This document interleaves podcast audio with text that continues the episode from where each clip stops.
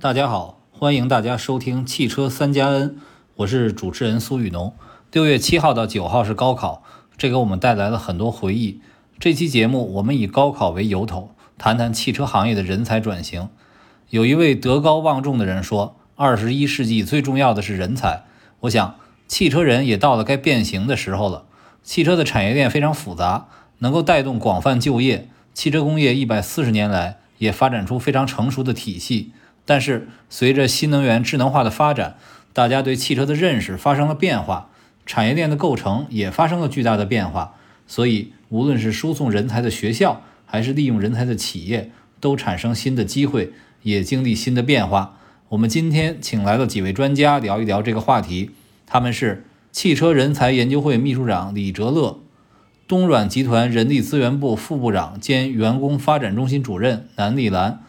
清华大学车辆与运载学院教授、清华壳牌清洁交通能源中心主任帅石金，主持人是环球汽车总编辑苏雨农，汽车预言家总编辑张坤，环车人主理人夏天龙。以下是本期节目内容。我分享到朋友圈之后啊，很多这个学生家长很感兴趣，说现在啊知道这个新能源是这个国家扶持的一个热点啊，在二十年前可能大家是土木工程啊最最最最这个吃香，然后过去十年可能医呃这个这个什么医疗这这些相关这些行业啊，不管学个医啊学个什么特别吃香，到现在呢，然后又说新能源汽车。啊，眼看着这个是一个热点啊，大家都在想，但是很多人其实并不知道啊，究竟这个新能源汽车或者是新能源整个产业链啊，在高校当中目前的一个培养的一个情况是什么？实际很多人其实并不明白啊。其实我刚才呢，其实也做了一些功课啊，就目前为止啊，呃，其实对新能源汽车整体的一个产业链来说，其实还没有一个专业啊，真的是没有一个专业说就是说我就是培养新能源汽车的。啊，没有没有没有，这真的呃，这有吗？没有没有，我也是很惊讶这件事情。哎，对，所以说啊，更多的时候现在啊，就是我做了一些功课之后，发现现在的车企或者新能源汽车，它需要的更多是一个复合型的一个人才啊，就是过去过去可能我们在汽车行业里经常会说有什么内燃机的专业。啊，内燃机的这个这个这个行当啊，变研究变速箱的这个行当，你比如说我们待会连线的这个帅老师啊，他可能清华大学的这个内燃机工程是非常非常之专业的啊，可能之前我们还有环球这个好朋友，像我们的这个徐洋洋教授，那北航的这个变速器啊，他所引领的这个专业。可能在国内的这个领域非常之强的，包括像我们环球的很多这些专家评委团里面，你像张金焕老师，他带领的这个清华的重点实验室啊，这个碰撞实验室，其实也是一个呃非常非常之强的国内的汽车安全的这么一个。可能在过去的很长一段时间内，甚至清华还有一个汽车工程系，对吧？就是这个很明确的就指向说一个啊，这是一个系，就是一个汽车产业的这么一个专业。但实际上现在。啊，就是面向新能源汽车，实际上没有一个学校说我开设了一个叫什么新能源汽车的一个专业，这个专门的没有。但是它需要的人才呢，其实又是非常多元化的。比如叫什么，第一个三电方面的，电气化方面的，这个和原先的汽车方面其实不不不就是叫什么，不是那么太密切相关的啊。以前的汽车啥，我用一个这个这个这这叫什么？苏老师可能知道，用一个发电机。啊，这个这个发动机带着转啊，这就是汽车上面这个电气化三电里面关于电动机的这个，可能是一个最核心的这么一个部件了。但是现在不一样了，现在的很多的电气工程领域，尤其是三电领域，这很多这些专业实际上它是一个跨行业，就就是原先它可能培养的时候并不是像这个。呃，汽车方向的，但是现在呢，这些人才越来越到了汽车汽车领域当中了。一个是三电领域啊，就是电气化这一块的；另外一个还有软件这一块的。这软件这一块的，大家也知道，现在中国的新能源汽车这个软件非常厉害，是吧？你像欧美的这些车还停留在十几二十年前这种，就是用我们的话说啊，十几二十年前这种水平，是吧？车连个联网都没有啊，更不要说车给你打一个什么，给给你给你做一个什么呃其他的一些呃联网性的这些功能了啊，可能这个。连个 CarPlay 能给你配上都已经非常不错了，但中国的汽车在什么？中国的汽车车机现在已经能实时在线了啊，对吧？这个听歌呀、线上呀这些东西，所有都在线。所以说，在这样一种情况下，实际上这种软件型 IT 领域的这些人才的这个这个是非常之多的。所以说，就是我很很很很惊讶这种变化，就是有时候我们说，可能学生家长、学生说，哎，以后投身于汽车行业吧，但实际上投身于汽车行业，很多人其实根本就不知道现在哪些行业是和汽车紧密相关的。啊，苏老师，你怎么看这个问题？呃，是这个呃。教育吧，这个尤其是大学的教育，我觉得总是和这个时代，因为咱是时代变化太快了。我记得我我当年我上大学比较早了，我考大学的时候，那时候最最热门的专业，一个是这个电信，一个是这个金融啊，就涉及到这两个专业的学校，那都是这个分分数是直逼清华北大啊。我看现在啊，李秘书长来了，咱们先先接通李秘书长啊。好，哎，李秘书长您好。你好，你好，你好。欢迎欢迎您参加我们的连线啊！也欢迎我们今天参与连线的第一位嘉宾啊，是汽车人才研究会秘书长啊，李哲乐李秘书长啊。呃，其实啊，这个咱们这个话题也比较宽泛啊。一方面，这个针对呃这个高考生或者说是大学毕业生，其实啊，我们说现在这个汽车行业啊，就正这个在行业的转型的同时，其实这个人才啊又是紧缺又是急需，而同时又发生了很多的变化。其实我想先。先跟您聊一聊啊，就是其实现在我们看这个车企的人事变动也特别多，很多媒体都特别爱以这个事儿为为主题啊去聊，好像这个人一变，这个企业就发生了什么样的这个变化啊？那很多企业的高管呢，呃，也在不断的这个调整啊，有的也越来越年轻，然后有的企业呢有这个跨界的人才加盟进来，但是呢。好像啊，我我我我说的不不一定对啊，就好像感觉跨界的人才进来，也干的也不是太长，然后有些岗位呢一下子就变得特别热门，就是他的这个完全是供不应求的这样的一个一个状况，薪酬也非常高啊，在各个企业之间跳槽啊，薪水翻倍啊。您呃，想请您先大概说一说现在这个汽车企业的一个人事变化的人员变化的一个趋势是怎么样的啊？先先请您说一说这一点。呃，我觉得从整个行业的。趋势来说，那随着这个我们整个产业的转型啊，就像刚才前面呃几位老师说的，从传统的这个内燃机。到现在的所谓的电气呃这个新能源也好，包括智能网联也好，那这个我们的人才的趋势变化肯定是跟产业的是要高度贴合的啊，因为嗯如果不是产业或者说消费需求本身的变化，那其实很多时候啊人的这种需求是不会产生特别太大的变化，只不过是在一个既定的一个。一个研发也好，一个产品的一个趋势下去发展。那么现在随着这种所谓的智能网联也好，然后新能源技术也好的变化，所以我们汽车企业会越来越关注，或者说我们整个汽车行业会越来越关注于原来。或者说不属于我们汽车行业的那些所谓的不一定是啊就学汽车的那些学生或者是那些人才啊，那么其实因为汽车本身的边界被打破了，这个我觉得应该你们也非常的熟悉啊。呃，原来汽车就是个交通工具嘛，对吧？从它就是解决一个运输的问题。那么现在其实我们知道，除了这个手机、平板之后，那其实我们看到汽车也从成为一个新的。这个人物啊，人人或者说物与物连接的一个新的一个可能的一个载体，未来有更多的一些创新的可能。那么在基于这样的这种背景下，那么这个基于现首先基于新能源所谓的电动化之后，这个智能网联的技术的加持啊，所以我们现在的车本身这个产品的这个属性或者它的功能已经发生变化，所以你能够只要你能够想象到的，在这个车子的未来的使用生态里面。可能会出现的一些场景，或者可能会出现使用的那些情况，那么它相对应的这个背后的，不管是研发还是管理，或者是做产品，或者是做方方面面的这样的人才，那这个都是需要的啊。所以说，如果说以前汽车行业是属于学汽车的人的一个行业，那我觉得今天的汽车行业是属于所有人的行业啊。它是其实嗯。刚才我记得前面我们有一位专家说，这个呃，我们传统是有叫汽车汽车学院的，对吧？会有汽车专业的啊。但是我想说，其实呃，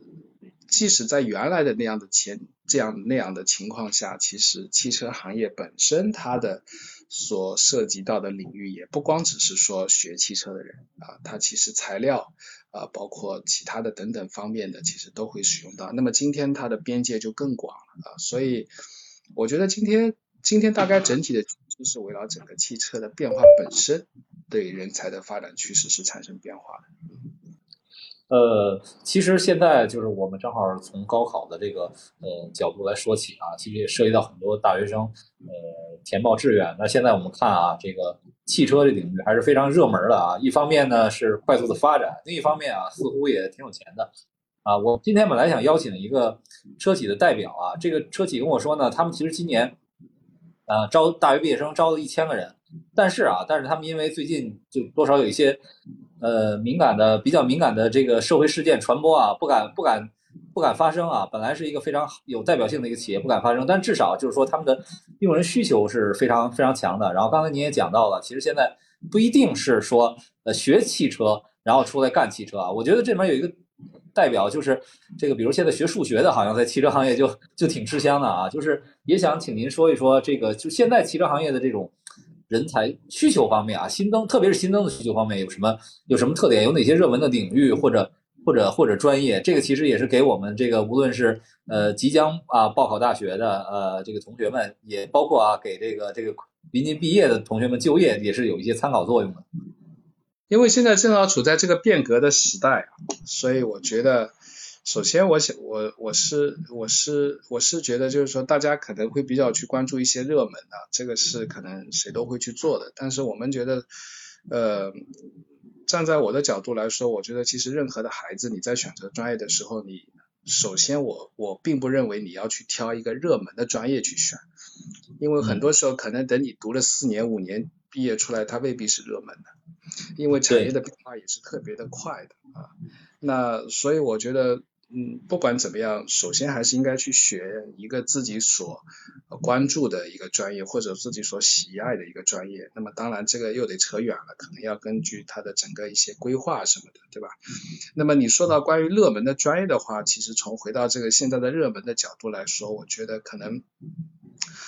如果当下。嗯，已经快毕业的孩子，那么对于我们汽车行业来说，我们肯定是不管是什么这种算法的，然后跟智能网联的，关于什么一些架构师啊什么的等等方面的，那这些其实基本上 IT 行业或者说在我所谓的这个链接啊、通讯这些领域，包括软件方面，呃，比较呃这个这个学的，那基本上还是大家所比较关注、受别也比较稀缺的。啊，那呃，大家也都会去去有这样的需要。当然，并不是说学汽车本身的孩子就已经变得这个不好找，其实也其实也不会啊。因为首先这个车子本身还是一台车啊，那它即使加载很多其他的一些的功能，但是首先这个车的功能，它必须是要做好的。对吧？那这个车毕竟不像快速消费品啊，那它毕竟是要处在一个非常恶劣的环境底下去使用的啊，所以我我我我我我觉得你说一定要去说热门，那我觉得就是现在那些学软件的、学算法的或者学什么，就是反正那些方面的啊，肯定是比较热门的。嗯，是。其实我我们也举一反三一下啊，这个我们做汽车媒体的，呃，这个似似乎是学这个就是汽车类似于汽车汽车工程啊这方面的专业呃出身，然后呢又又比较文笔比较好的、善于观察的人、善于表达的人，可能比较吃香啊。因为我觉得，你看我我张坤也不是学汽车专业的，是吧？就是我们其实我是新闻啊，对啊，我其实也是学新闻的，但是。一涉及到产品吧，就总觉得还是有点有点吃力哈。就如果说是，呃，学学这个汽车工程相关专业的人，然后他哎比较能写，比较能说，哎，可能还还好一点啊。这是我们这个行业，我们这个领域的一个特点。所以呢，我觉得就是我们可能也不能把这个眼光都只放在车企啊，车企是这个产业链的核心，但我们也不能只说车企，因为毕竟汽车这个产业链相当的长，相当的复杂。呃，大量的供应商啊，这个服务领域啊，很多衍生的领域，其实也都都出人才，也都是在为汽车行业做贡献啊。但是现在这个在这个新汽车的时代哈，就是呃整个这个产业链的结构也发生了一些变化，很多车企呢也都希望把一些新的东西掌握在自己的手中。就就是以前可能是说，哎，我们这个四大四大工艺哈，这方面可能是最最重要的啊，这个生产啊、研发呀，啊，这个机械制造是最重要的。现在可能。汽车走向一个软件定义汽车的时代了，可能就会涉及到更多的领域，包括刚才你也说了，软件人才特别的这个吃香啊，所以现在很多车企呢，就是自己上传统不擅长的一些领域，包括了像像什么软件呀，或者像像用户运营啊这些领域，都自己招聘、自己建队伍啊，搞私域流量等等等等。就是您觉得哈，就是从车企的角度来讲，应该怎么来呃看待自己的这样的一个人才队伍的建设呢？就是又能体现出。在新的时代中有新的呃掌握主动权，但同时又要控制到一个是成本的问题，又要考虑到这个这个这个这个什么事情是自己擅长的，什么事情应该是通过合作啊和和伙伴来来达成的，这个您是怎么看的呢？这个里面其实涵盖的内容非常多，那我只能就是挑一些这个重点的啊，这个我我或者说我认为可以去聊的，呃。全瞻自研吧，或者大家都在说的这个所谓的都要去做啊，都要去自己去做。从我个人的角度来说呢，我觉得其实这是全，其实其实就是一个发展的路径的一个一个决定。那这个绝对是企业自己的一些战略啊，这个孰优，嗯，就是谁谁更好，我觉得这个是没有办法去评价，也没有办法去确定的，因为现在本身这个产业。这个产业在发展的这个过程当中，其实到底，呃，或者说有有一个东西我们是共识的，就是如果你不变就是死啊，但是如果你变，你也未必能能能活下来。所以呢，大家希望更多的都希望掌握的主动权，我觉得这也是可能有一些企业在做这个全瞻自研，我觉得更多的也是基于可能是传统的一些这种工作的方式啊，因为我们的可能一些有一些东西的核心啊，因为原来传统造车的逻辑来说，我们主机厂还是整合了大量的这个，或者它主要做好的是整合，包括所谓的这个四大工艺啊这些核心的东西，所以他希望这些东西整合在自己的手里面，但是在现在。本身来说，当这种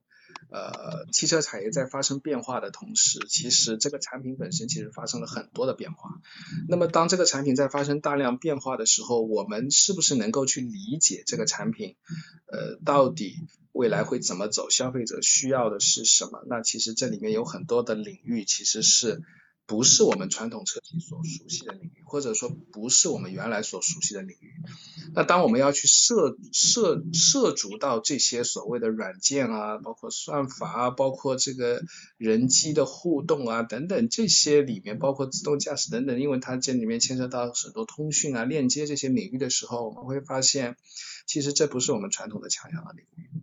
那所以说我我的理解啊，这就是一个你的态度吧啊，你你想我一定要掌握在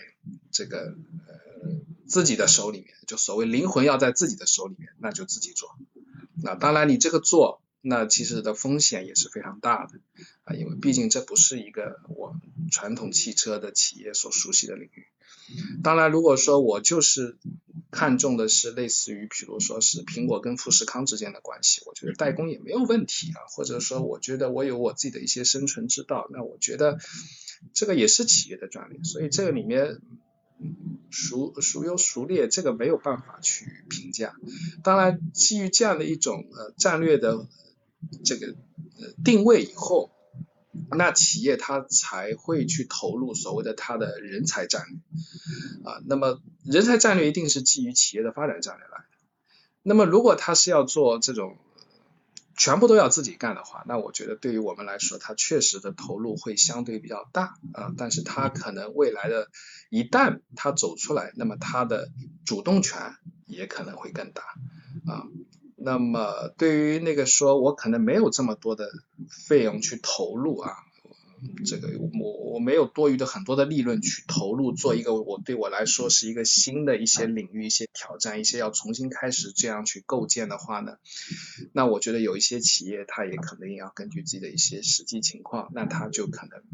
没有办法去做，那他可能首先要解决的是我如何去优化我现在的产品，或者去能够去找到我适合自己的发展路径啊。那但是回过头来说，你说怎么去平衡这个投入产出？我觉得在在当下，在目前这个时候来说，如果嗯纯粹是看这块我的投入，就是所谓对于这个全新的领域我的投入和产出来说，我觉得今天大部分其实是入不敷出的啊，肯定是入不敷出的，因为对于我们来说，其实不管是新势力还是我们原来的我们的品牌，其实。这块现在只讲投入，没有产出，因为什么时候是收获的时候？呃，我觉得就是当我们品牌开始整合的时候。今天我们有这么多的投入，这么多的企业都像我说像战国时期在厮杀，我们的薪酬，呃，刚才您说到这个水涨船高也好，还是怎么高也好，其实都是因为需求多而供应少嘛。这个是在哪里都是这样的啊，所以，但是到底呃谁能杀出来啊？这到底怎么整合？其实我我我我觉得还要等到还要让子弹飞一会儿啊，也许等在若干年之后，等我们真的过了这一段拼杀期，战国之后，我相信会有一些新的整合。那到那个时候，到底是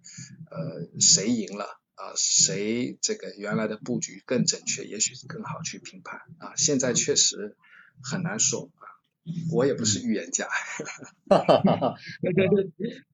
这个您不是预言家，我们汽车预言家，我们也做不出特别 在汽车人才方面做出特别准确的预言啊。啊，那那谢谢谢谢李秘书长参与我们的这个直播连线啊，这个呃我们也非常关注咱们汽车人才研究会，咱们的这个中国汽车 HRD 这个公众号，我也经常经常拜读啊，有很多这个好的人才的方面的一些动向和和分析啊，我们也是经常学习，因为这个人才人才的成长不只是某一个领域，其实对于我们来说，我们也要发展，我们也在转型和变化，我们也需要关注新人才的。这个趋势，二十一世纪什么最缺？缺的是人才。好，好，谢谢。嗯，咱们的连线就先到这儿。哎，好，再见。刚才刚才李秘书长也谈到了哈，这个呃，比如现在软件啊什么这些人才。刚才我看我看阿东阿东问我说，这个学汽车会不会还不如学汽计算机和软件有发展？这个确实是啊，这个咱们说啊，呃，汽车工程。比较好的学校是哪儿啊？清华对吧？吉林大学，呃，北理工啊，同济这些啊。这个我们阿东是华南理工毕业的啊。你们可能不知道，这个华南理工为汽车行。华南理工这也是中国汽车的半壁江山呀。了不起的人才啊，曾毓群啊，还有咱们这个广广汽的广汽的曾总啊，广汽的曾总，然后还有沈辉，还有这个何小鹏。啊，还有黄鸿升，就是他们一开始不是搞汽车的啊，结果结果其实现在都是汽车行业的大佬啊。这个说明这个华南理工啊，在这个跨界人才方面、跨界人才的培养方面真的是厉害啊。那好，咱们下面啊就准备邀请我们的呃第二位嘉宾参与连线，他是来自于东软集团人力资源部副部长兼员工发展中心主任啊，南丽兰。南总，嗯，郭老师介绍一下东软集团吧，这也是我们产业链上的一个重要的一个企业。南总，欢迎您。嗯，你好，大家好。哎，欢迎欢迎我们东软集团的南南丽兰南总啊，参加我们的连线啊。这个东软集团，我觉得您先简要介绍一下吧，因为这个呃，我们都知道啊，非常规模非常大的这个软件企业，特别是在汽车领域也是非常占有很大的这个比重的。我觉得还是您简单介绍一下吧。嗯，好的，好的，大家好，嗯，东软集团呢，我们是一家软件服务公司啊，我们也是第一家上市的这个软件公司。那整个集团呢，我们有两万余人吧，然后也在全国都有这样的研发的这个中心，然后在全球呢，呃，在日本呐、美国呀，在呃德国呀，我们也有我们自己的研发基地。那整个呃东软集团呢，在呃。新能源汽车这个业务板块呢，大概能有呃两两呃不到三千人这样的一个规模啊，主要也是分布在呃北美呀，包括欧洲呀，包括日本呢，还有这个我们呃呃国内啊，呃整个这个我们多软集团主要还是以做这个，一方面是做这种。呃，产品呃，嵌入式的产品，另外一方面是做这种呃解决方案啊，还有一个就是我们做一些数字化的这个呃转型的这样的一些一些一些产品啊，大概是这样的啊，简单简单介绍这些吧，嗯。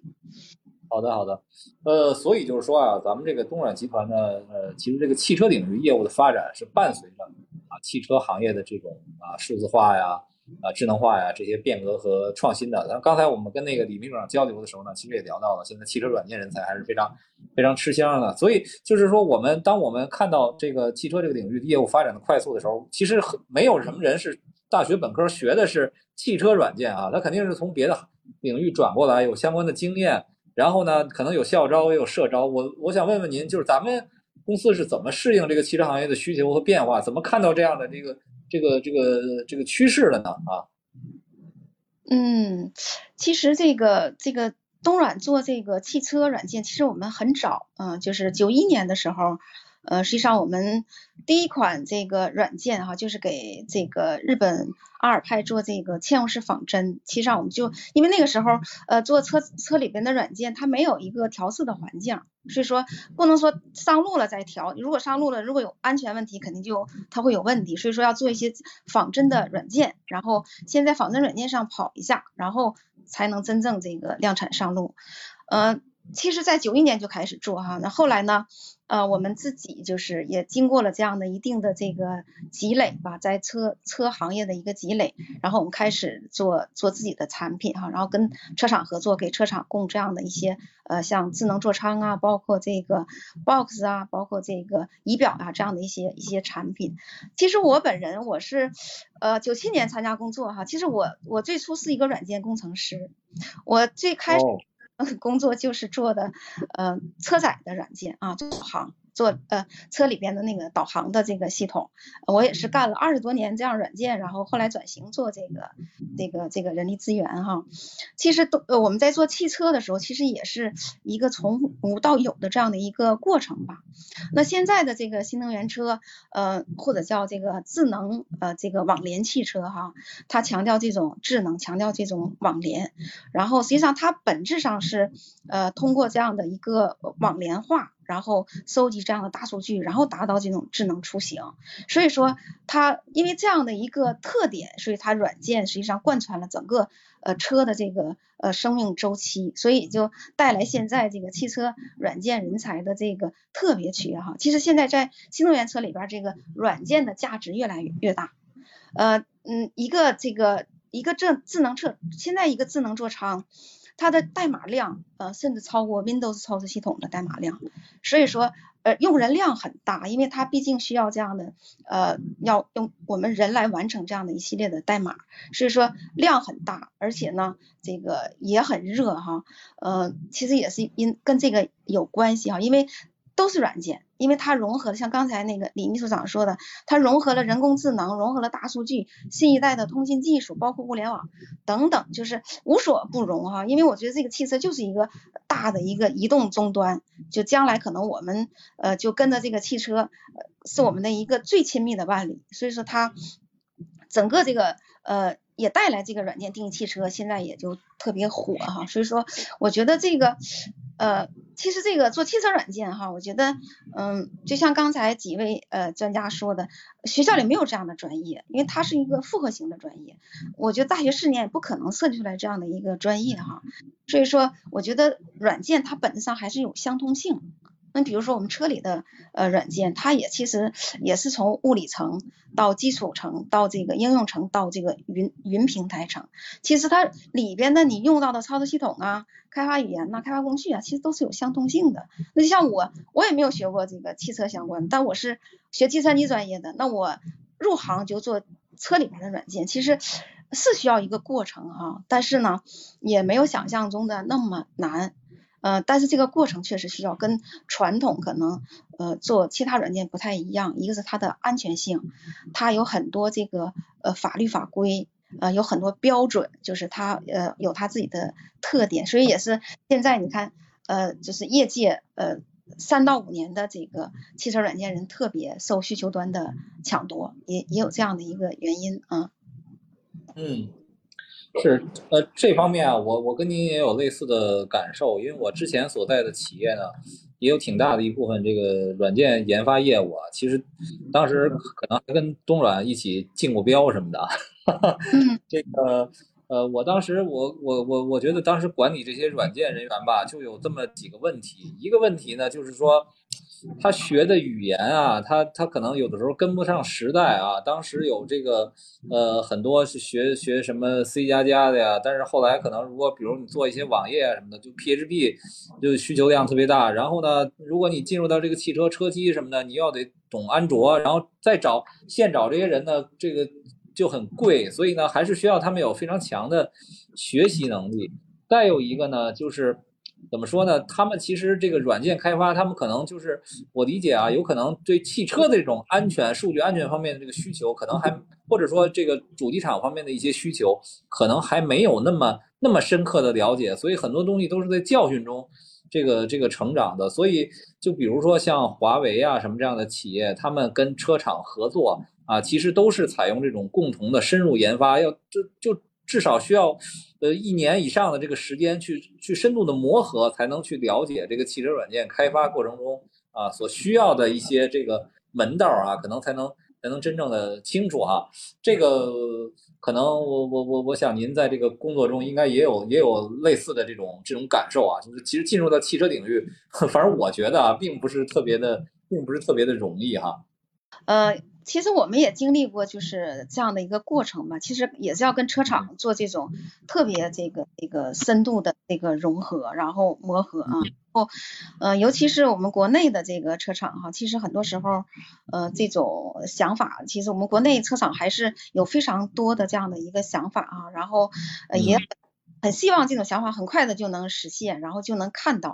嗯，其实这个过程也确实很艰辛，但是我觉得，呃，经过了这样的一段时间的这个积累吧，我觉得，呃，本身就是我们在做这样的业务的同时，实际上我们也在积累，呃，这样的呃人才培养的这样的一个体系。嗯，其实东软一直很重视这种人才。呃，培养包括人才梯队的这个建设，然后我们也是基于这样的胜任力的这样的模型，然后呃，比如车载呃呃汽车软件，那我们也是基于汽车软件这种胜任力的模型来构建这样的培养体系，然后包括新员工岗前培训呐，包括入职以后的培训呐，包括呃整个我们在这个开发过程中我们积累的这样的组织的这个。过程数据库啊，包括一些这个这个这个呃遇到的一些问题啊、风险呐，这都有这样的数据库的积累，我觉得也会给我们带来很多的这样的呃提升质量，包括呃更满足呃车厂需求的这样的一些机制的保障吧。嗯嗯，苏老师，我插一个问题啊。嗯。我我想我想问问南总，就是现在你们这个企业，就是说想就是专门为汽车业务匹配这一块，你们更喜欢就是说我们高校里面的更，或者说您作为一个 HR 会更倾向于我们的哪些学校的哪些专业啊？就是就是您能不能举一下例？嗯，呃，因为东软实际上我们每年招聘。呃，大概两千家的这样的一个规模，就是呃校园校园招聘哈，因为东软特别呃重视引进这个年轻的人哈，我们呃主要跟全国差不多近百所这样的重点高校有这个人才供给的这样的一个合作关系，每年我们呃校园招聘也也是从我们这样的一个合作高校里边来招，呃专业呢，我们一般因为东软做软件嘛，我们专业主要是呃集中在像计算机类呀，呃通讯类呀。呃，电子类呀，包括这个机械类，呃，电气自动化，这样这都有。就是因为我们在这个新能源呃汽车这个业务板块，我们有软件呃工程师，也有硬件工程师啊，所以主要集中在这个几个方面。然后像车辆呃这块儿也也有一些，但是可能量上就不如我刚才讲的那几个呃那那几个多多一些，嗯。嗯，所以我们在听的各位的这些考生或家长朋友啊，这个一切划重点啊，这几个专业非常重要。苏老师，啊，呃，我当时这个也有一个感受，就是，当然我那个时候可能离现是五六年前了，就是可能汽车软件人才确实储备的还不是那么那么丰富，就是我我感觉当时我们作为一个供应商培养出的这个呃软件工程师吧，就是。我客观评价啊，感觉水平还没有那么高，但是呢，其实到了车厂也能一样能够拿高薪啊，成为这个呃这个主力啊，就是呃，但是而且对于工程师来讲，其实管理上也有一定的困难，就是他可能对于这个就是企一个企业的认同度，他不是那么高，他他自己有自己的一个一个成长的一个台阶儿。就比如说我我干了三年，可能我在这个行业中默认我的薪酬就应该增长百分之四十或百分之五十了，那好，我就应该。人往高处走，应该去到另外一一个地方。那我本企业可能本身就就就留留留不住他，留不住他。这个我觉得您是您是怎么看的？就是说，呃，特别是在这个汽车软件人才还是相对来说比较紧俏的情况下，咱们的这个人才成长空间是怎么样的？咱们的员工是不是有有类似于这样这方面管理的这种问题呢？嗯，就是其实汽车行业确实，呃，抢人大战就是由来已久啊，就是因为东软也是，呃，被抢的一个很很很很厉害的一个公司哈。你像我们东软在那个我们做的新能源车，主要在沈阳、大连呃两地呃比较多嘛，所以说很多国内的这个呃车厂也好，还有一些。呃，跟我们一样的这个同样做这个供应商的这样的软件公司也好，都在大连开这个分公司哈。其实我觉得他们都是都是奔着东软的人才来的哈。嗯。因为在大连嘛，就是有很多这样的这个这个公司哈，就是分公司开在这里边。当然，我觉得呃，这个其实从东软的视角，我们非常欢迎哈，因为其实东软我觉得我们还是很有格局的哈。我们希望这个行业做大，然后做大呢，这个池子大了之后，就是自然就有很多的鱼哈。这个鱼它会游来游去，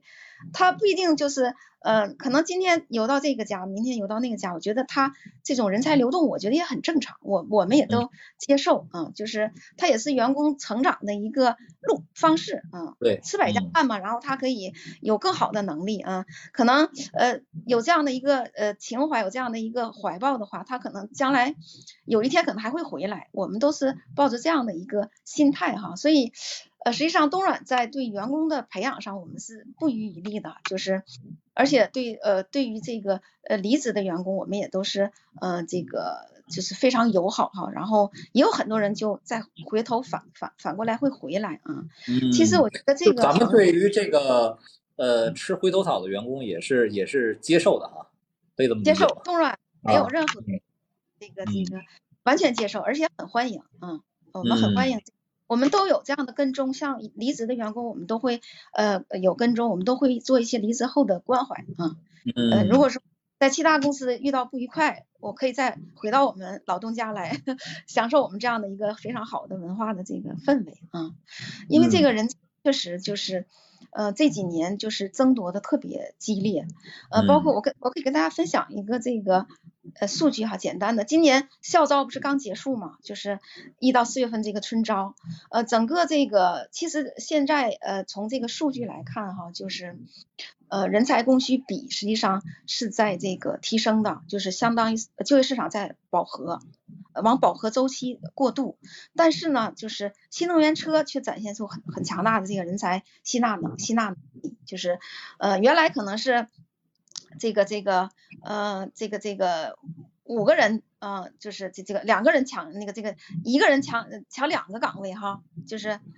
人才供需比啊，可能两个人抢一个岗位啊，但现在可能就是呃他们统计过哈，今年就是整个春招呃这个人才供需比是零点四五，就是两个人争夺呃两个呃二零二一年的时候是零点四五，两个人争夺一个。一个岗位，二零二三年的时候呢，是相当于平均五个人争夺两个岗位，二点到了二点三六，嗯，但是新能源行业呢是一点七一，嗯，就是比那个二点三六要要低，就新能源行业，而且是连续三年是在增长的，它整个在人才供需比是排在第一的，就是新能源行业还这个这个容量还是很大的，就是尤其是呃在这个算法工程师啊。模拟芯片设计啊，半导体技术啊，电池工程师、汽车电子工程师，呃，驾驶系统工程师、自动驾驶系统工程师，还有这个集成电路 IC，这个是量是明显的就就是大，然后需求端这个竞争也很激烈嗯，就是其实这个人才实际上需求量还是还是特别特别特别大啊，我觉得未来的话，嗯，这个行业的容积也会是保持这样的一个一个一个态势吧，嗯。是，所以您您说的这点，嗯，正常，嗯，对，就是像您刚才讲的啊，就是您认为呃，刚才您提到的这些领域啊，就是人才需求，在未来几年应该还是会非常的，呃，需求量还是非常大的。因为毕竟啊，就是咱们这个汽车的这个发展方向还是无人驾驶，但这无人驾驶短期内确实是不可实现的。但但但是在这个实现的过程中，其实还是需要大量的人才啊，大量的这种研发的过程，大量的去探索和实践与创新啊。所以所以从我们这个呃报考报考大学的这个考生的角度来讲啊，我们的。报一报这方面的汽车软件啊，啊，这个大数据啊、算法呀、呃、数学呀这方面的专业，应该是在汽车领域还是非常有有用武之地的啊。而且刚才其实您说的另一点，我感受也挺深的，就是这个回头草的这个问题。就因为我觉得，就是汽车工程、汽车的这个软软件人人才吧，就他确实是他随着年龄的增长，他也觉得因为。咱们这个这个网上经常有这种特别形象的，就是过了三十五岁，可能这个对吧？很多网大网络大厂就不要了，然后这个就觉得就业就比较难了，就是那么一种那么一种大家心知肚明的一个一个形象啊，所以他就会对自己的这个职业阶梯会界定的特别清楚，就是我到这个阶段，我可能就就就那个就应该上一层，或者说只要有好的机会，我我就走。我印象特别深的就是当时我那个公司二零一六年的时候，二零一六年的时候，不知道被乐视挖了多少人啊，大量的人都跑到乐。视去了，哈哈，呃，当然，这个现在呢，其实也有很多人才大量的充斥在类似于像理想啊、未来啊、长城啊等等啊，就是这些呃有一些创新技术啊，或者在新能源领域有广大应用的公司。所以，其实从这个软件人才来讲，确实还是需要就是看好自己的这个呃职业阶梯哈，职业发展之路的。对，因为软件。呃，虽然是是一个活到老学到老的这个行业，但实际上在汽车软件这块，经验也是很重要的。嗯嗯，是是是，好的好的，呃，南总，那谢谢您跟我们连线啊，我们这个跟您也学到了很多东西啊，非常感谢。好，谢谢谢谢，嗯。哎，其实刚才南总提到了一个很很很重要的一个事情啊，就是说这个目前的新能源的产业的这一块的这个呃就业的这个需求非常之大。这个因为最近呀，其实可能大家啊在座的各位也都从不同的渠道听说了我们目前的这个就业的一些问题啊，呃，我们反映的种种方面的一些失业的一些问题啊。但是刚才南总反映这个说的这个情况啊，说明这个新能源整个汽车产业对于这个。目前的人才的需求其实是非常之大的，啊，这可能又是另外一个层面，就是很多的人一方面他是可能是没有办法匹配到心仪的工作，另外一方面可能又是我们的新能源汽车目前在急需要各种各样专业化这个人才，所以可能呃在目前很多的这些我们讲的今天的高考生的这个志愿填报当中啊，是不是能往这个方向去做一些匹配？下面呢，我们就准备邀请我们今天的第三位连线嘉宾啊，清华大学车辆与预赛学院教授、清华壳牌清洁交通能源中心主任帅世新教授啊，我们欢迎呃帅教授跟我们连线。呃，让您久等了啊，这个呃这个非常高兴啊，这个我们又见面了啊，呃，能够在线上能够跟您请教啊，因为呃我们邀请您来参与连线呢，就是因为您。您是在这个顶尖的这个学校、顶尖的这个学院啊，您是也是这个发动机领域著名的呃专家，也一直做这方面的研究，同时呢也经历了这个行业的转型的过程啊。那我们呃其实清华的这个汽汽车工程专业呢，就是面对哈，就是我们整个从呃传统啊燃油车向新能源车这样的一个变化的过程中，我们在教学、在人才培养呃这个方面呢，都经历了怎样的一个变化？给您的感受是怎么样的？然后。呃，我们我们学院会采取哪些这个措施呢？在教学啊，在在实践方面。嗯，好，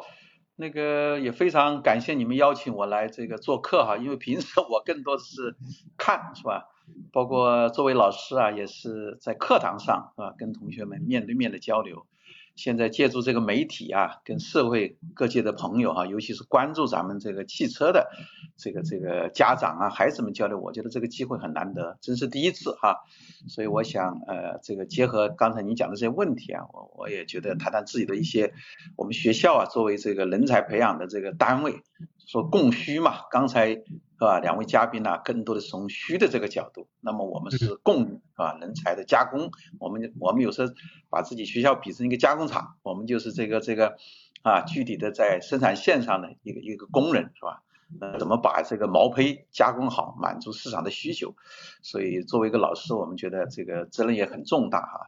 那刚才你讲的这个汽车行业呢，我觉得这些年是吧？呃，咱们国家回想起来是吧？这个。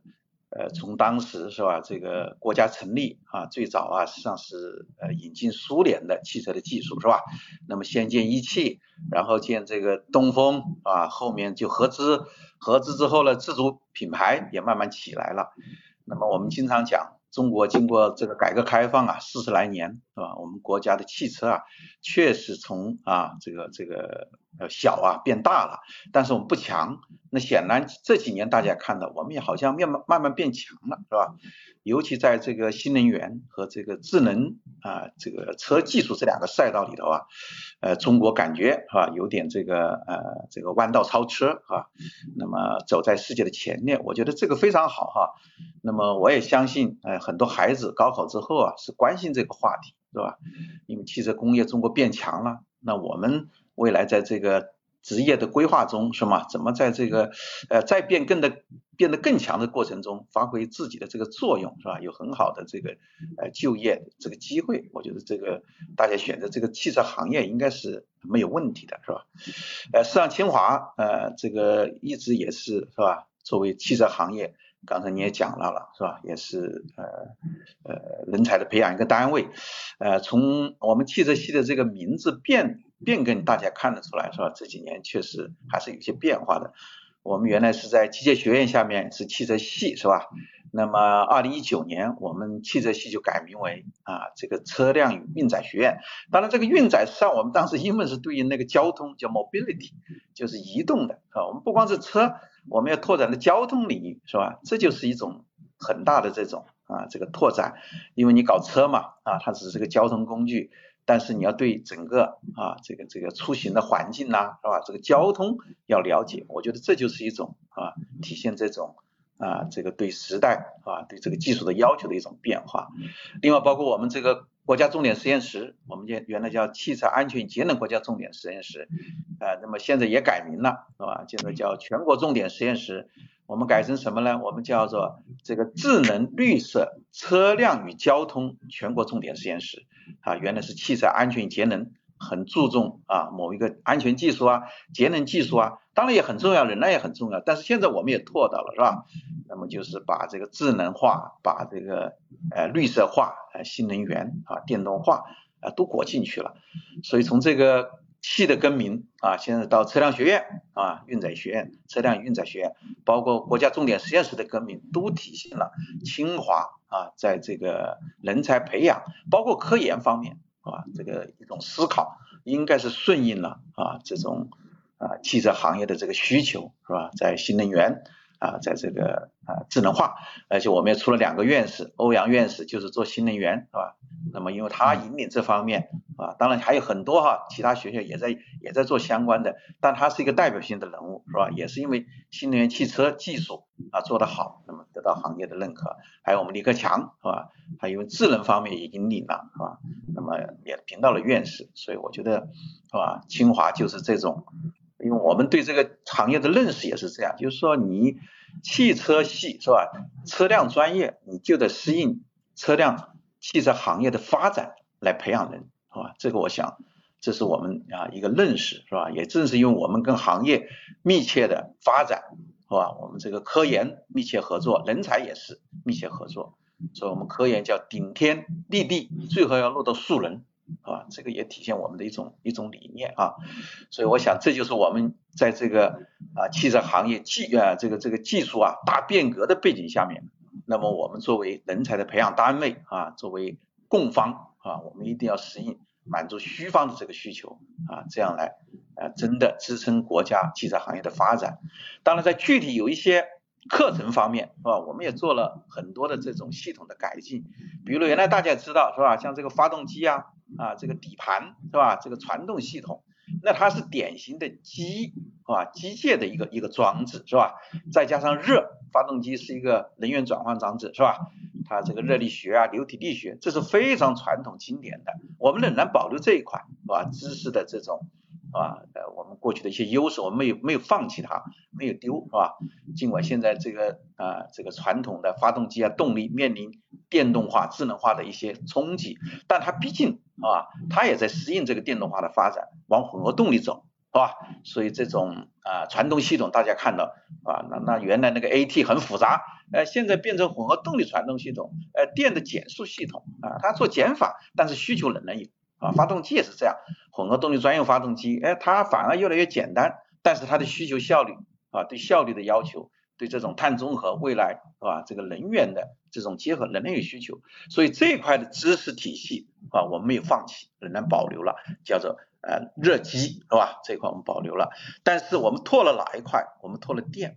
电当然有这个电机是吧？也有电池，还有电控。电控原来我们也有，现在我们把电池这块也拓出拓出来了。它的这个呃这个这个知识体系是电化学，是吧？所以我们现在课程把电化学是吧？我们又又拓了一块啊，包括刚才讲的是吧？智能化，那这里头也涉及到一些信息科学，是吧？我们也在拓。啊，所以这种课程体系啊，我们让学生有更多的选择。尤其清华，我觉得这些年呀，在本科培养也做了大的这个变化。它过去是我们讲的车辆，是吧？是一个一个系，从本科到研究生我们都培养。本科毕业是吧？是车辆专业毕业的，以后慢慢要变成什么呢？叫做书院制，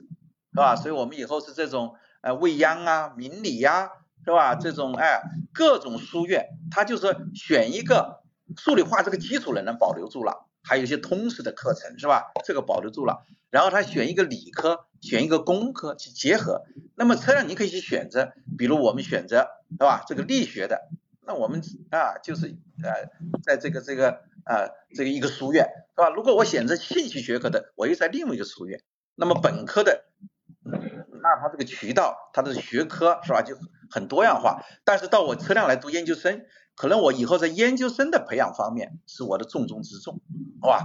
当然我们会在本科阶段开设这种专业的课，让他了解汽车。即使你本科毕业，对吧？你学了我这个车辆相关的这种专业课，那你仍然，对吧？这个这个有很好的就业的前景。当然未来你还可以读研究生，硕士也好，博士也好。那在我这个车辆方面，你选择啊热也可以，选择机也可以，选择电也可以，选择信息。是吧？这个这个选择就非常多了，所以我觉得这个啊，呃，应该说清华是吧，在人才培养方面呢，从学校层面是吧，这个通识教育是吧，把这个底子打好是吧？那么在专业里头是吧，就是说跟更多的选择适应这个技术的发展，我觉得是做的还是可以的，是吧？所以我想利用这个机会跟大家简单啊，先做个介绍吧。我们是在做改革的，在适应这个行业的需求。啊，您说的太好了，说的我 特别的羡慕，我都想回炉再造一番啊，这个特别特别的羡慕。这个其实您说当时我上大学那时候吧，其实学汽车的人真的不多，因为大家那时候汽车都没有进，这个轿车都没有进入家庭呢，大家对汽车没什么感觉。现在不一样了，现在很多这个小孩从小耳濡目染的哈，你像我小孩儿，呃，才四五岁的时候，就街上的这个汽车品牌已经基本上全都能。能认得出来了哈，所以现在其实大家是生活在这个汽车的社会中，所以我一想就是说，嗯，当我们的这个考生们如果想报考跟汽车有关的专业的时候，或者有志于从事汽车行业的时候，就是您给这些这个同学们，您有什么建议呢？对对，这个学汽车专业的，我个人哈，因为从一个，因为我我这个还是有一些感受是吧？就是刚才上。那个有的专家也讲了，说同学们呢，呃，这个对这个热点呢，既要追热，但是也不要简单的追热，是吧？我觉得你到大学来学习，还是要把这个基础打扎实，是吧？所以像这种数理的，是吧？基础的这种课程要学好。那么呢，如果你对汽车感兴趣，因为它的汽车是一个非常，是吧？这个交叉的，它很多点。对吧？就是我刚才讲的机械里头也有很多可以去做的，电的里头材料啊、能源是吧？它方方面面都可以找到你感兴趣的点。那么如果你有这个兴趣，你在这个学好那种通识的这种课程的基础上，把那个专业基础要打扎实，是吧？比如我们学发动机，那你热力学、流体力学，这是你必须要学的，对吧？如果你搞材料，对吧？你搞电池。那你的材料学科、物理化学是吧？这些东西你要学，要学的扎实。如果你想软件信息，那你要把啊数学是吧？这种软件的工具，它也也也是对最后那些基本的那种认知啊啊要学好。比如你现在搞控制是吧？如果你对发动机、对车本身你不了解，你控制什么？你这个对象你一定要了解，对吧？这就是我们讲的，你到车辆来，我一定会给你打个烙印，对吧？而且这种知识的传授学习之后，你还可以适用面很广，对吧？你你换一个干别的。未来也有很好的这个这个发展的机会，我觉得这是我想对学生不要简单的追热，好像我就是哎我就学一个 AI 对吧？我就学这个课，你想你你车你都学不好，你不了解那个动力学那个轮子对吧？你怎么去控制啊？对吧？方向盘、刹车，那这都涉及到车的本质的一些东西，是吧？动力的传动是吧？所以我觉得。啊，学生们是吧？就是说，你你选择专业的时候，到大学来学习啊，一定要把这个基础打好啊，尤其本科这个阶段，是吧？然后对这个专业保持一个兴趣，是吧？感兴趣，你去了解，对吧？那一旦到行业去了，你还有好多去学的机会，所以这个学习的能力，对吧？非常重要啊，这是我想给家长们、孩子们，是吧？这个呃，这个这个建议，不要太急功近利，看远一点，对吧？对汽车行业保持关心。保持热度，平时多关心，像咱们这种听一听，但是课程学习的时候一定要学扎实，是吧？这是非常重要的。嗯，是，这个汽车产业链又又广泛，但同时关联性也很强啊。这绝不是说这个在分工社会化分工非常细的情况下，但也不是说呃只只会一样，别的样就都还得还是要一通百通的啊，多做一个通才哈。呃，然后呃，帅教授，我还想。最后再问您一个问题啊，就是说，这个在这个产学研的配合方面啊，我想就是说，清华它有这样的一个这个一言九鼎的地位哈，这个那我们是怎么发挥我们的优势和这个比如和车企或者其他的供应链上的一些重要的企业去开展一些共建和合作呢？对，刚才算我已经讲到了，因为学校啊，这个认知非常重要，是吧？你车辆这种专业，它本身是交叉，是吧？这种呃产品跟行业啊，一定要共生。是吧？所以我们呃，从我觉得清华成立这个呃车辆专业是吧？我们上历史很悠久了，三二年就有动力汽车，然后我们跟热能在一块啊，八零年才分开是吧？一直就是我们说如果发展的好，我们曾经有段时间学校说别办这个这个这个汽车了，因为它是个产品专业。学校嘛，培养人，他更多的是从学科，对吧？你是机械的啊，你是这个这个能源的，你是材料的。但是我们是一个跨学科的、交叉的学科的，所以我们一直就有危机感，一定要跟行业共生，是吧？所以我们跟产学研合作，确实学校我们是做的比较好的。你比如我们不管国内也好，国外也好，你像国外的企业是吧？我们跟丰田有这个研发中心，呃，我们跟戴姆勒是吧？跟奔驰都有这种联合研究中心。包括我本人，我跟壳牌，因为我是人员动力嘛，我们有这个是吧？这个联合研究中心啊，开展相关的研究。那么这样我们对行业就非常了解，国内的也是是吧？那我们是吧？跟这个这个潍台是吧？跟这个这个啊这个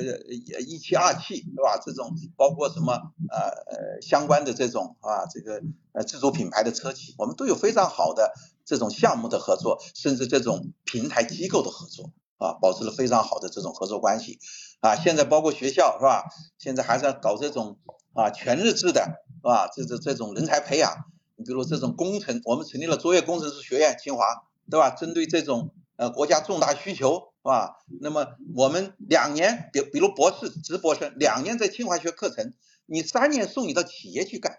而且干的是真刀真枪企业的课题。解决他卡脖子的技术问题，对吧？那这种是非常密切的结合。另外，我们也有那种非全日制的，就是你企业你送你们的技术人才到清华，是吧？来给你培养读工程博士，是吧？所以像这种，我觉得学校啊是做的比较好的，是吧？真的是能够落地啊，把这个学生呐培养，论文写在祖国的大地上。啊，我们真的在践行这个理念，所以产学研我们做的非常好，我们的经费基本上啊，或者绝大部分是跟企业的合作。当然，国家有些重项的需求、重大需求，我们也会跟企业联合申请。而且现在重大的这种攻关技术研究学校已经不能单独去申请了，因为很一，你必须融合到企业去联合，你才能拿得下这个项目。所以这些都是啊非常好的一个体现产学研的一个一个结合，包括人才的培养。这个可能我刚才其实听了帅教授啊，这个因为清华的整体的这个车辆啊，或者是用载这一块，呃，这个学院呢应该是全国的顶尖的这个这个院校，呃，那么在我看来，可能这有一定的这个特殊性啊，就是实际上我们清华的。大学清华的学生其实不只是我们汽车学院，很多的其他的院系可能大家都在抢着要啊，抢着去抢着去说这个来我企业的工作吧，因为这个整体的科研实力，呃，清华确实是摆在了中国这个这最顶尖的一个层次上，呃，在我看来可能是有一定特殊性。我想帅教授其实你也。参加过很多的这些，可能是不同学校之间的这种呃车辆工程之间的，或者是车辆学院之间的各种的这些交流呀什么的，就是可能我更多的想问一个问题，就是在我们的一些普通的院校当中。啊，我们的这个不像清华，我们这么高级别的这么一个学府当中，那么现在我们如何去，就是对于学生来说，在大学四年，他既然已经读了这样一个专业或者车辆工程呀等等这么一个专业，那在这四年当中，究竟应该自己未来怎么样去避免说呃毕业即失业的这么一个情况？啊，帅教授，您这个怎么去看待这么一个问题？对，这个非常好，确实您刚才讲的对，因为像刚才。是吧？这个国家像清华呀，是吧？包括这个吉林大学啊、同济呀，是吧？呃，相关国内的哈，很多上海交大等等，我可以讲很多哈。这种学校呢，实际上这个呃，它更多的是啊，就是刚才讲的这个本科是吧？呃，课程的学习，包括他还直接能够读研究生，这种机会比较多。那么还有一类就是你刚才讲的是吧？就是说他可能更多的就是。在进入本科的时候，就是专业性比较强。像清华早期也是这种定位，对吧？就刚才的，现在他只是啊，为了适应未来，是吧？看得更远、长远的一种培养模式。那另外一类就是您刚才讲到的，就是这种呃专业型的人才培养，是吧？我们早期也是这么定位的。所以我们的课程你看看，一进来，对吧？就是这个呃这个呃概论，然后是拆装，是吧？汽车发动机的拆装，然后是原理，是吧？然后再是设计。这样培养出来就是输送到行业去，是吧？所以我想这个是一类的培养，我觉得呃就业就是面向行业，对吧？你进的这个学校就是啊来做这个的。我刚才讲的一类呢，呃你也可以选择，说实话你你改行都没问题，你的就业面是比较广的，是吧？但这一类刚才讲的怎么避免这个呃这个呃一进学校就啊就失业这个，当然第一个我我认为这个也是一个伪命题，是吧？就是还是这样，即使你是按照这个的培养。它有些课程是吧？那这里头是吧？专业性尽管强，它还是要有一个跟那个基础的课程呢融会贯通的。有，它也不说一上来只学汽车啊，只是你，那你基本的这种啊数理化呀，是吧？呃，这种这个专业的知识还是有的，只不过它更聚焦啊。所以我刚才讲的那种把课程的基础打好，仍然管用。那么至于你刚才讲的，如果说哎一读了怎么就就找不到工作？这里头两个方面，一个从学校。我想他设置这个专业的时候，他一定也是更加的需求驱动，对吧？那他还是要看的啊，我讲的五年十年，是吧？他是基本上啊还是有这种判断力的，这是一个我的基本判断，所以不会出大的问题。另外一个，如果真的有的时候有这种啊大的这个变局来了，是吧？刚才我讲的，那同学们你有这个背景了之后，也要有这种适应能力，对吧？这就是我讲，你还要有自学能力。对，我相信。对，不过你上不了清华也没空，我也不是是本科不是清华的，是不是？我做个博士后才到清华，那还在学习，对吧？这种学习的能力，我认为对谁都是管用的，对吧？也相信你有很多这种实践的动手的，对吧？可能是我们这种学校一般你不具备的，你的优势也非常明显，对吧？到行业里头能够发挥作用啊，所以我我这是我个人的判断啊，呃，应该不会有个别那种情况，那还是自己的问题，还是要从自身找问题。嗯嗯，这个您说的关键啊，就是持续学习啊，持续学习，不光是在汽车行业啊，因为呃这么多年搞互联网也是这个感受。这个咱们都不说学习了，你一天不不去看看网络有什么热点，你感觉就会被时代抛弃，更不用说学习其他方面的这个。知识了啊，这个帅教授，您您讲的非常非常好啊，我们也真是觉得，这个咱们清华的学子们能有这样好的一个条件，能有这么好的师资，同时又赶上了这个汽车发展的一个大时代啊，真的是难得的一个一个机遇啊。那今天这个时间也比较晚啊，非常感谢帅教授这这么晚抽出时间来跟我们做这个深入的交流，非常感谢您啊，帅教授啊，谢谢谢谢，给我一个也是一个学习交流机会。嗯，再见啊！谢谢谢谢啊，谢谢谢谢帅教授，那好，再见。其实刚才我觉得帅教授提到了一个特别好的一点，就是终身学习的这个东西啊。其实面对我们整体的这个行业的一个大变革，其实不管是可能我们说汽车是需要终身学习的，可能在其他很多行业都是这样的。那其实很多的有时候我们的。呃，可能尽管刚才帅教授说清华我们是在跟着产业的这种变化需求在，也在调整我们的这些培养的这些机制啊什么的，但实际上从产业变革的速度来说，可能我们的培训呀，我们的这些教育呀，可能始终有一个相对来说滞后的这么一个阶段啊。如果说我们的学生、我们的同学不去。秉持这种自我学习这种态度的话，可能真的是会，就是说，可能在象牙塔里待过四年、待过七年之后，可能就会猛然一抬头发现这个时代已经变了。这个我觉得是非常重要的，就是终身学习的这个态度。苏老师，嗯，是，咱们今天这个聊的也呃挺多的啊。我觉得几位专家啊，分别从不同的角度啊，给我们介绍了现在汽车人才的趋势，同时呢，也给我们这个希望从事。汽车行业的一些，无论是学子们还是其他方面的人才啊，提出了一些非常好的建议。然后这方面呢，也给我们了很多收获啊。一个是刚刚才张哥总结到的这个持续学习，另外呢，呃，我觉得我们我们几个人啊，身在这个汽车行业，其实我们也都不应不是完全呃学汽车专业啊。天龙，你是你是学什么出身？我说我也是学新闻的，我也不是学汽车的。哦，清华毕业的。嗨，帅老师是我的项目授。这个呃，那这么来说，那我们其实都是学新闻、学新闻出身的啊。但是我觉得我们能投身呃汽车这个领域，就确实还是很值得珍惜的啊。就是在现在这个时代，呃，确实有这么一个行业，第一发展的非常快，第二呢，它的这种对各个方面的人才的包容性特别的强啊。第三个呢，呃，它又是结合了最新先进的技术啊和最前沿的这个消费者的需求。啊，所以这样的话呢，这个汽车行业相对来说发展的还是不错的。所以在这个情况下，我们能够在这个领域啊，这个有有一个很好的学习实践的机会，我觉得是呃非常值得珍惜的。然后汽车人才呢，这个话题其实也也非常大。我们今天可能重点谈的是跟呃这个。呃，高校啊，这个招生啊，这方面有关的一些话题会多一些。但其实我们汽车行业的整个的一个人才体系也是不断的发生变化。一方面，我觉得就是决策者啊，决策者越来越年轻了。你看我们很多车企，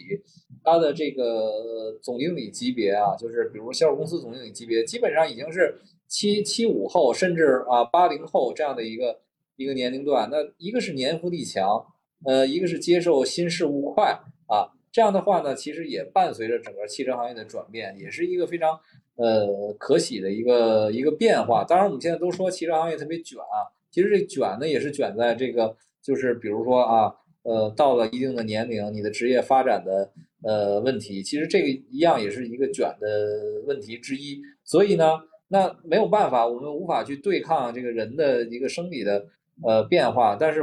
我们唯一的办法就是不断的去学习，来来充实自己啊，让让自己有更多的可能性吧，有更多的机会吧。我觉得这个呢是也是我们今天很值得总结的一个问题。另外呢，这个汽车人才这个话题啊，太太大了，我觉得我们还可以再继续聊。因为一个是说我们涉及到的，比如从车企的角度，他对人员的这种招聘、培养、发展啊，他是怎么来看待的？另外一个，我们还。有一个领域没有谈到，就是这个职业教育领域，对吧？我们可能谈的都是这个，比如本科生、研究生啊、博士生，可能呃在学术性人才。对对，但是在职业教育方面啊，很多即插即用、实际应用型的人才。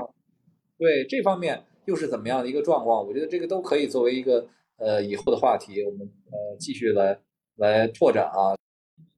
其实刚才苏老师说到一个。一个这个技能型人才啊，这个其实我也刚才呃想了很多啊，其实我下午也想了很多，但是呢，鉴于我们下一期啊，还有我们这个话题可能还会接着聊啊，所以这个我就我们今天就我就不再分享我的这些想法了。其实我对目前的技能型的这些人才的，尤其是涉及到新能源的维保呀、后续呀等等这些，其实可能还会有一些新鲜的一些想法什么的，我们就下期再聊。好的，好的，好吧，那我们最后就预祝所有的考生都能圆满考上自己的呃向往的大学。然后我们下期可以再继续这个话题，再继续展开。